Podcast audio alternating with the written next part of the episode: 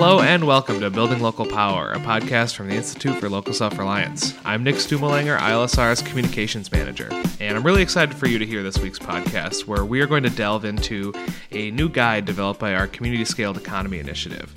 Uh, my guests this week are Stacy Mitchell, a frequent host of this very podcast, co director of ILSR, and the director of our Community Scaled Economy Initiative, and Olivia LaVecchia, a research associate and excellent writer for our Community Scaled Economy Initiative. So, Stacy and Olivia, welcome back to Building Local Power. Hey, Nick.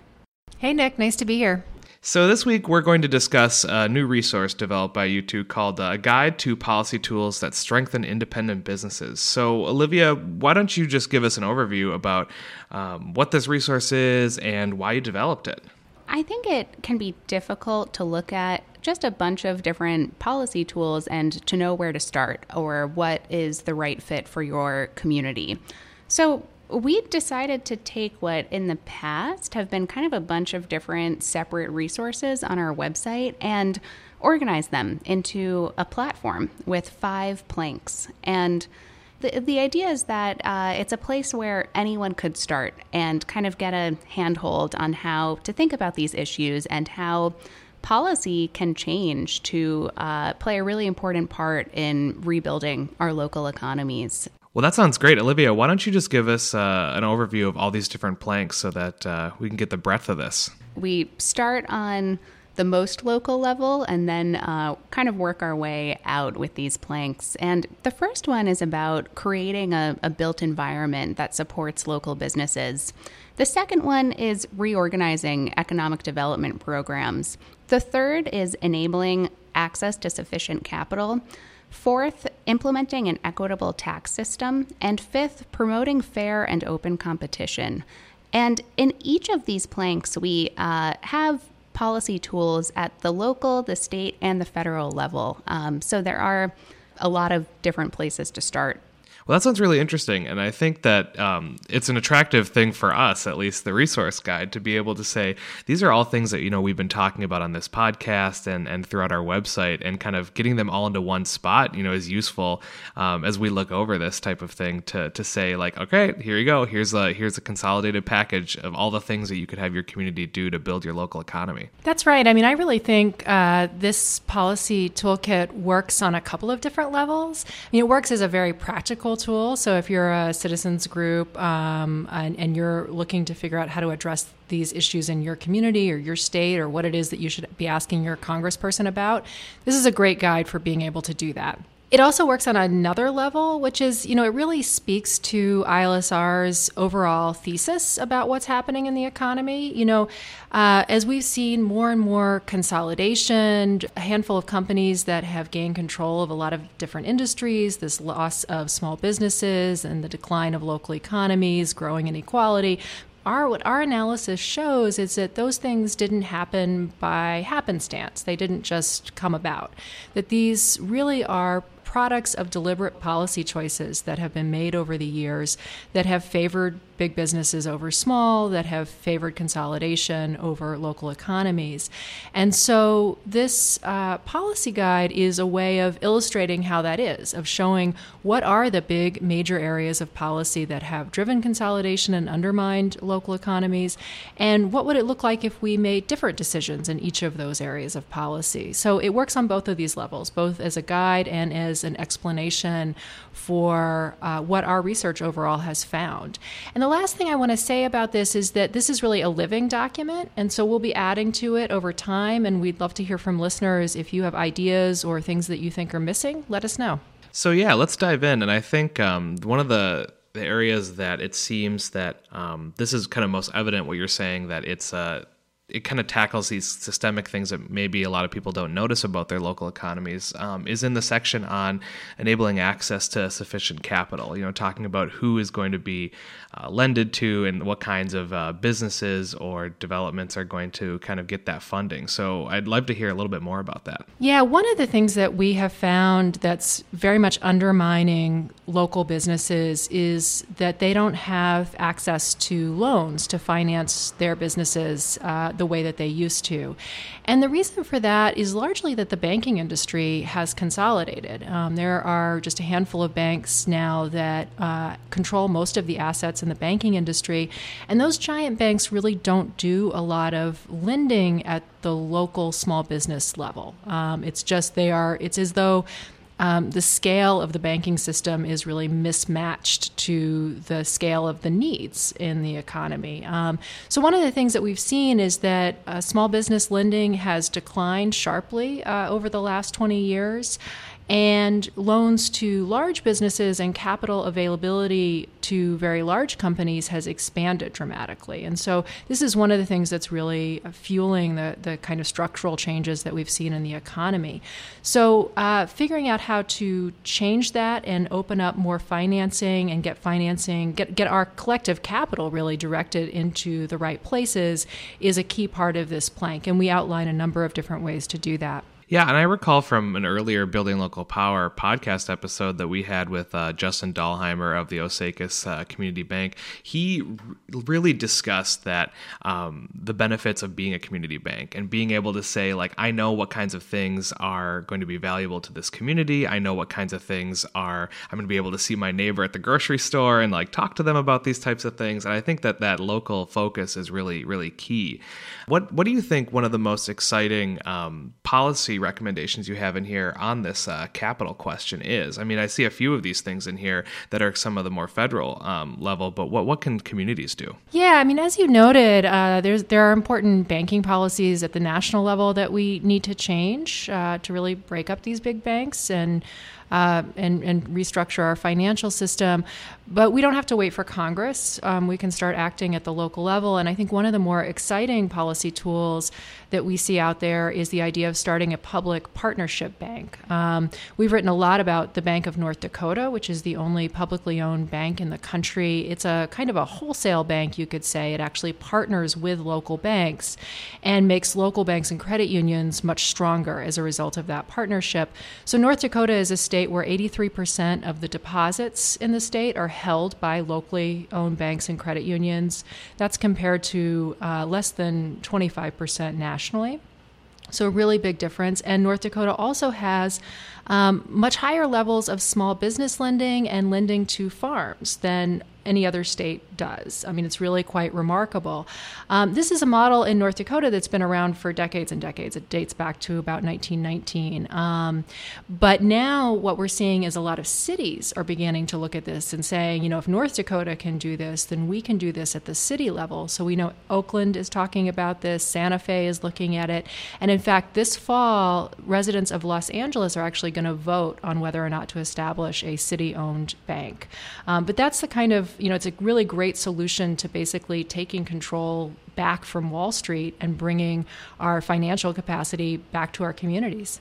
Yeah, and it seems like such a sea change to kind of say, you know, there's actually this focus um, locally on, on on what's going to be best for the community, and um, you know, even if you can bring it from you know Wall Street to uh, Bismarck, you know, that's a little bit closer, you know, to your hometown, that type of thing. I think that that's really exciting, um, and it's good to see good local activism um, kind of burgeoning this this momentum. I know that our research on the Bank of North Dakota gets cited all over the place when they're talking about these types of things, so that's good to see.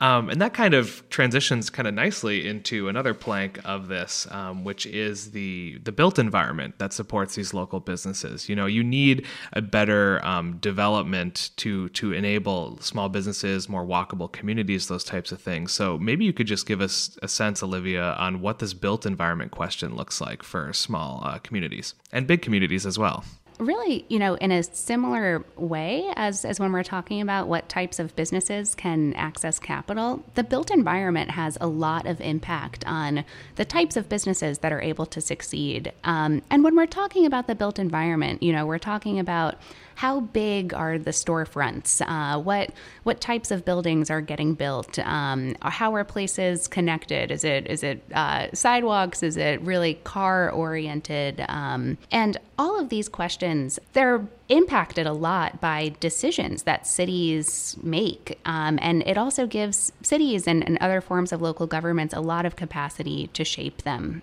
Independent businesses they generally do really well in a built environment that is varied is diverse is walkable uh, made up of a, a, lot of storefronts of different sizes and, and particularly small sizes. Cities can you know design an environment that that looks like that so in our guide we have a, a bunch of different examples of um, different tools to use here. There are policies that cities can use to encourage commercial diversity. So to say um, you know we want a lot of different types of, of businesses. And there are also policies they can use to ensure that new construction includes space that is appropriate for locally owned businesses um, and not just you know the kind of uh, big spaces that are much more suited to a national chain and not accessible to them, um, both because those spaces are more expensive um, and because it's it's a somewhat different kind of business model. And you know, one thing about these built environment policies too is that they kind of work as solutions to a range of different problems. Um, so, some communities are, are trying to revitalize downtowns and, and figure out ways to bring businesses into vacant storefronts. And Others have uh, a lot of development and rapid investment and are trying to figure out how to mitigate displacement or ensure that uh, that growth is kind of distributed equitably. Um, but a lot of the built environment tools that we talk about in this plank of the policy guide work kind of for both situations and for a range of situations in between them. So it seems like a really solid way to move forward in a place that, um, you know, maybe there hasn't been a lot of development in the past, but you want to kind of revitalize an area. I think that that's really smart. Um, there's a number of different things on here, policies that you can do, um, talking about community ownership of these spaces, talking about um, reusing maybe empty box stores that have left or something like that. There's a really, uh, there's an interesting opportunity, it seems, in a lot of communities um, that we hear about all the time in the news to kind of take back some of these spaces, I think. I'm glad that you're you're able to offer so many different things. Um, I'll note that for for listeners of the podcast, we also interviewed uh, AnMarie Rodgers, who is in San Francisco, that helped develop a formula business restriction, as well as uh, Chuck Marohn of Strong Towns, who talks a lot about um, good, solid um, development in cities and talks about maybe where people have gone wrong in the past. So it seems to me as well that some of these development programs, you know, they they necessitate a little bit of an uh, infusion of cash, some some some tax dollars that are going to be able to help build some of that. Um, that new development program and, and those solid things for for the community. So Stacy, can you kind of get into the the tax system? I know it seems like that's a big question, but what what can local communities do to improve their situation? How we structure our tax system has a lot of impact on business and on the economy. And so, just to give you a couple of examples of how this is playing out right now, uh, one example is that we have a lot of loopholes um, in our corporate income tax system, both at the federal level and in many cases also at the state level. Um, one of the consequences of these loopholes is that a lot of global companies are able to pay much lower tax rates than independent businesses are. Uh, Amazon, for example, um, benefits from what a Newsweek uh, investigative reporter has described as an extremely advantageous tax rate by virtue of having subsidiaries in Europe and elsewhere where it shifts around its profits and thereby gets out of having to pay uh, income taxes on those profits. Over the last five years, Amazon's paid an average effective tax rate of 11% which just to give you a sense is you know a typical independent retailer you know without a subsidiary in luxembourg or the cayman islands um, they're paying twice or three times as high a federal tax rate as Amazon is. So it's a very unlevel playing field. And to just take a very different and, and very local kind of example of how this plays out, um, if you think about our property tax system, so, property taxes supply a large share of the revenue that local governments rely on. How we structure our property tax system really has a lot of implications for the built environment and then ultimately uh, independent businesses. Uh, one example of this is that we typically don't tax land at a very high rate, we tax the value of the building. And so, what that means is that a big box store with a huge acres and acres of parking around it, that's relatively low value. It's a cheap building, parking lots are not expensive. And so, the amount of tax revenue that a typical big box store pays is quite low per acre. Um, whereas, if you have a mixed use, multi story downtown building, you know, with either underground parking or no parking, that per acre is a lot of property tax revenue. And likewise, uh, there's a disparity. The big box store cost a lot more in terms of the services that you have to provide to it because it's so sprawling. Everything that it needs is a lot more uh, intensive use of the services. Whereas that compact downtown block doesn't require nearly as much expenditure and services. So the result of this kind of favorable treatment of the big box stores in the property tax system is that that type of development is essentially incentivized and is cheaper uh, to create. We could think about reversing this. Say we made surface parking lots super expensive from a property tax standpoint. Say we actually valued land uh, as a, a higher share of the overall property tax bill that would change those dynamics and it would make that kind of development less attractive and it would make the mixed use, small scale, walkable development more attractive. So, those are a couple of examples. And in our policy toolkit, we talk more about um, this issue of how, how cities and, and states and federal government can approach the issue of taxes, but that gives you a sense of why this matters and, and the landscape that's out there. Yeah, and I think that this uh, this policy guide does a really good job of helping unglaze people's eyes uh, when you're talking about a tax system. I think that it's a really useful way to think about it. That you know we have a certain tax system, and you know people complain about it all the time, um, or they have lots of opinions on it. But you know we are valuing certain entities over others when we when we're valuing you know big surface parking lots and giant big box stores um, less for property tax purposes than you know more vital independent businesses and mixed use uh, development. I think that that's a really useful thing for our audience to, to kind of hear because it almost inherently says, you know, you look at a, a local hardware store or you look at a local printing shop, you know there are spillover benefits. You look at a local I should say, a not very local, uh, you know, Best Buy store or something like that, and you're saying, well, I don't really know what the spillover benefits are besides like if my like nephew works there or something like that.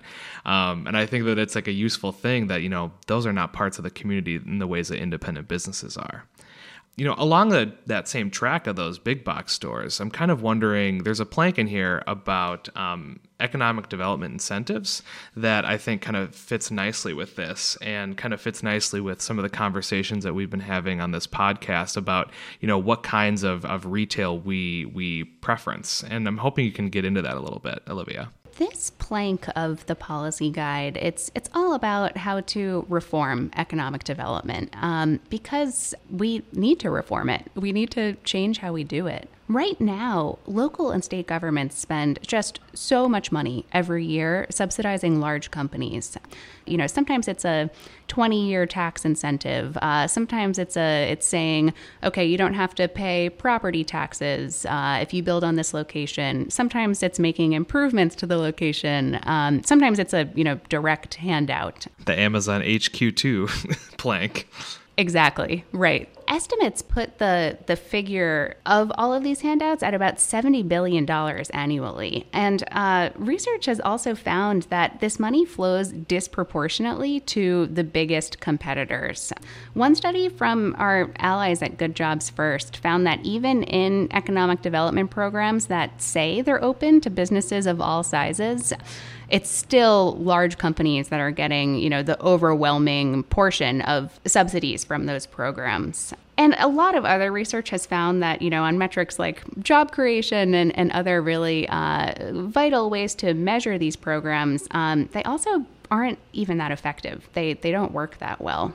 How do we rethink economic development? In the guide, we go over a few ideas, um, and they cover, you know, okay, sharply reducing incentives and, and subsidies that go to economic development, but in cases where they are still used, making them a lot more transparent and more equitably available to different types of businesses. The ideas include ways to uh, make economic development more about investing in the kinds of public goods that benefit all employers. And then finally, uh, some of the ideas here also include ways to make kind of targeted public investments, uh, particularly in communities that have been economically marginalized. One of the examples that we give kind of in, in that area is. Uh, It's a program in Pennsylvania, uh, the Pennsylvania Fresh Food Financing Initiative. And this was a, a loan program that was seeded with state funding uh, that provided financing for more than 80 grocery stores in low income neighborhoods in both urban and rural parts of the state. And it's kind of a, a great example of how, you know, public financing was involved here, but it, uh, it worked to advance multiple goals that were in the public interest um, along with economic development. Yeah, and it seems to me, you know, that there are a number of ways that giving large companies um, these kinds of incentives, these public subsidies, just kind of shoot these communities in the foot. Um, they, they reduce their their tax revenue so that they can't, you know, implement other economic development programs, and you know, just to entice a certain amount of small jobs like Foxconn in Wisconsin, or you know, a lot of these cities vying for Amazon HQ2.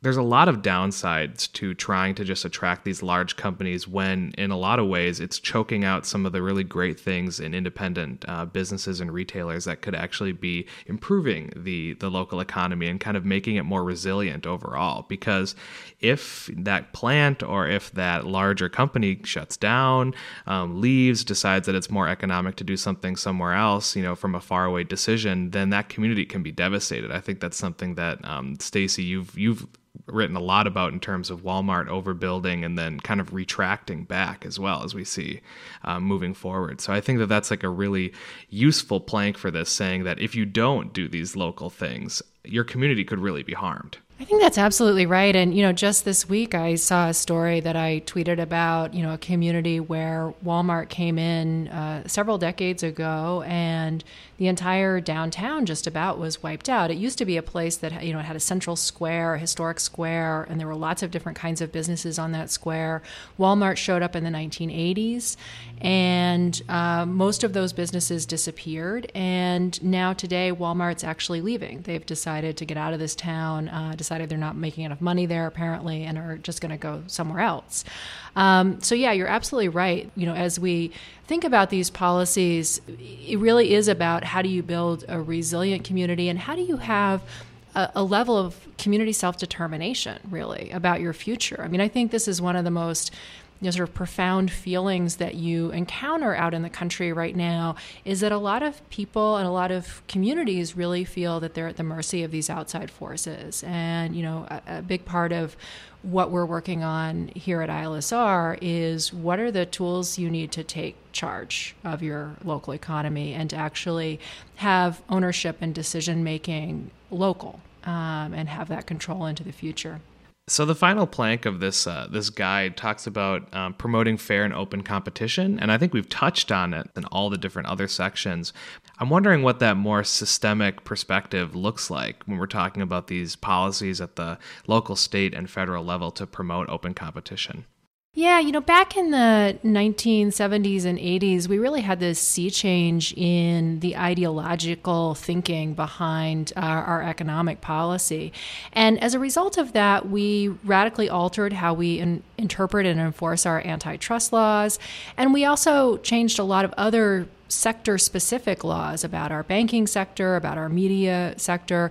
You know, we used to really embrace the idea through much of the 20th century that policy ought to work to decentralize economic power, to structure the economy in ways that opened up opportunity, that encouraged competition, that created more room for people to come in and Uh, find work, find jobs, that there was a greater diversity and dynamism. That was the goal.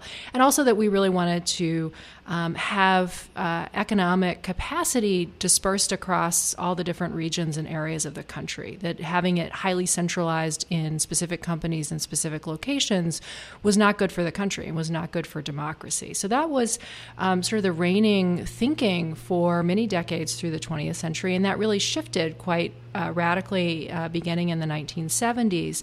And so the last plank of our policy guide is really about how we need to reclaim competition policy, antitrust, and really make this idea of an equitable, decentralized economy once again, you know, central to how we uh, interpret these laws and how we make uh, new laws in this area. So a big part of that, as I've, I've already described, is that we need to reform antitrust in a big way, and, and we've of course talked about that in a number of uh, different episodes of this podcast. But there are other things too, and I and some of the kinds of ideas that we talk about at the state and local level include things like uh, having a pharmacy ownership law, um, and we highlight North Dakota as a really innovative state that has prohibited pharmacies from being owned by corporations. If you want to operate a pharmacy in the state of North Dakota, you have to be a pharmacist.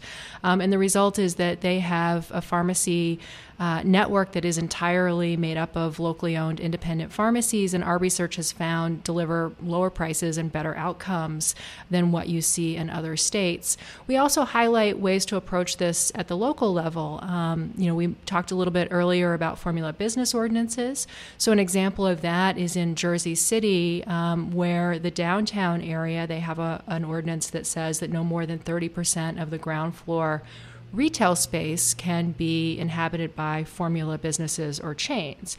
And so they have a way of essentially saying, we know that chains have a lot of advantages in this market. We know that real estate and financing all work to favor chains. And this is a law that ensures that there's going to be ample room for independent businesses and that we really have a balanced, dynamic, open uh, economy for those businesses to thrive. Yeah, and it's so it's so great because I think that all the different planks of this policy guide kind of feed into this more open competition, promoting this kind of fair and open competition. Um, and I think another thing that a lot of folks um, really maybe get from our work and some of our allies' work is kind of just pointing out all the ways that monopolies kind of rule our lives. Um, I think that it's a really useful thing, you know, when you think about airlines, when you think about, I mean, one of our co-founders' favorite example is toothpaste. When you think about beer, all these types of things are really ruled by monopolies, and pointing these things out and making people aware of them uh, is really important from like just like the kind of personal level. Um, I know I've had many conversations with people in my life, you know, where they had no idea that um, you know all these different. Uh, I'll use a personal example: beers uh, are owned by the same company, um, and it's just useful to kind of point out and say, you know, there is really something we can do about this, and there is something that we can um, encourage our elected officials to do, encourage our local leaders to do, um, as well as uh, people at the state houses all throughout the country. And I think that these are a number of really, really great recommendations um, for all of our listeners to kind of print out, bring to their city councils, to their state legislature, to their um, elected officials on the federal level as well. That's absolutely right. And, and as I said earlier at the top of the podcast, this is a resource that's going to be growing over time. You know, this is our first collection of what we have, and we know there are more things that we're going to be adding to it. So, really encourage people to check back and also to sign up for our Hometown Advantage newsletter if you want to keep up with new research and new developments that we're adding to this policy toolkit.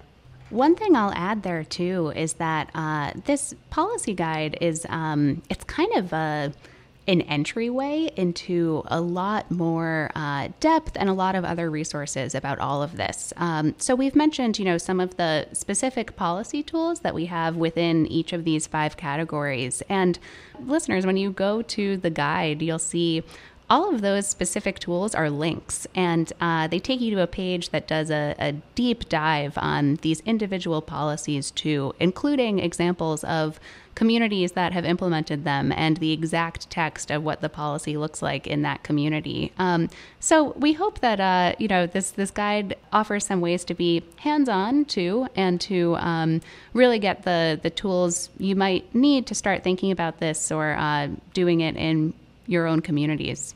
So thank you so much for kind of going through this policy guide with us. I really appreciate it. Um, and as we move into the last segment here, the reading recommendation, I want to do something a little bit different and uh, kind of prompt you with a big question since we've been talking a lot about uh, big questions uh, this podcast. Um, if you can give our readers a recommendation on something that you read or experienced recently that kind of changed how you viewed the world. The first thing that comes to mind for me is uh, kind of a an experience and something I read um, a couple of weeks ago.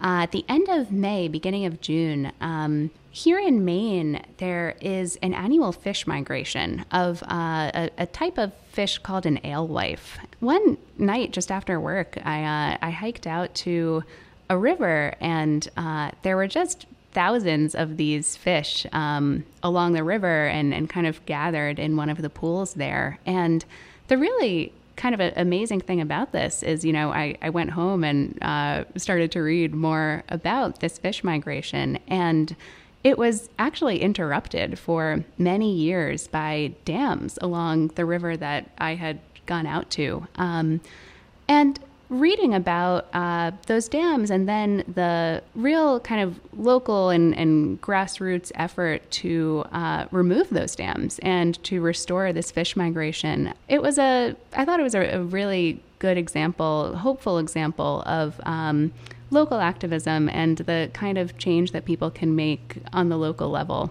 That's great. Stacy? Well, mine's a little bit different. Mine's more in the category of just having a moment of pure wonder and leaving it at that for your mental health. It's a mental health break, uh, which is drop whatever you're doing right now and go to the New York Times website and watch this video about how spiders fly. It's astonishing. Um, it's not just some spiders that fly, lots of spiders fly, and they fly for miles and they can cross oceans. And they do it by extending this little piece of their uh, silk thread I, you know, I'm, I'm probably explaining the physics wrong, but it's kind of like a really good parachute so that they actually stay aloft and they can float for miles and miles and miles on currents of air. Um, and there's this incredible video of it. alewife fish and flying spiders. I love it. Those are changing the way you see the world. Uh, thank you so much to both Stace and Olivia for joining me today. Thanks, Nick. It was great to be here. Thanks for the discussion, Nick. And thank all of you for tuning in to this episode of the Building Local Power podcast from the Institute for Local Self Reliance. You can find all the links to what we discussed today, including the policy guide, at ilsr.org and clicking on the show page for this episode. That's ilsr.org. While you're there, you can sign up for one of our many newsletters and connect with us on social media. Finally, you can help us out with a gift that helps produce this very podcast, gets us great guests like Stacy and Olivia, and produce original research on the way monopolies are impacting our economy. Once again, please help us out by rating this podcast and sharing it with your friends on iTunes or wherever you find your podcasts. This show is produced by Lisa Gonzalez and me, Nick Stumo-Langer. Our theme music is Funk Interlude by Dysfunction Al. For the Institute for Local Self Reliance, I'm Nick Stumo-Langer, and I hope you'll join us again in two weeks for the next episode of Building Local Power.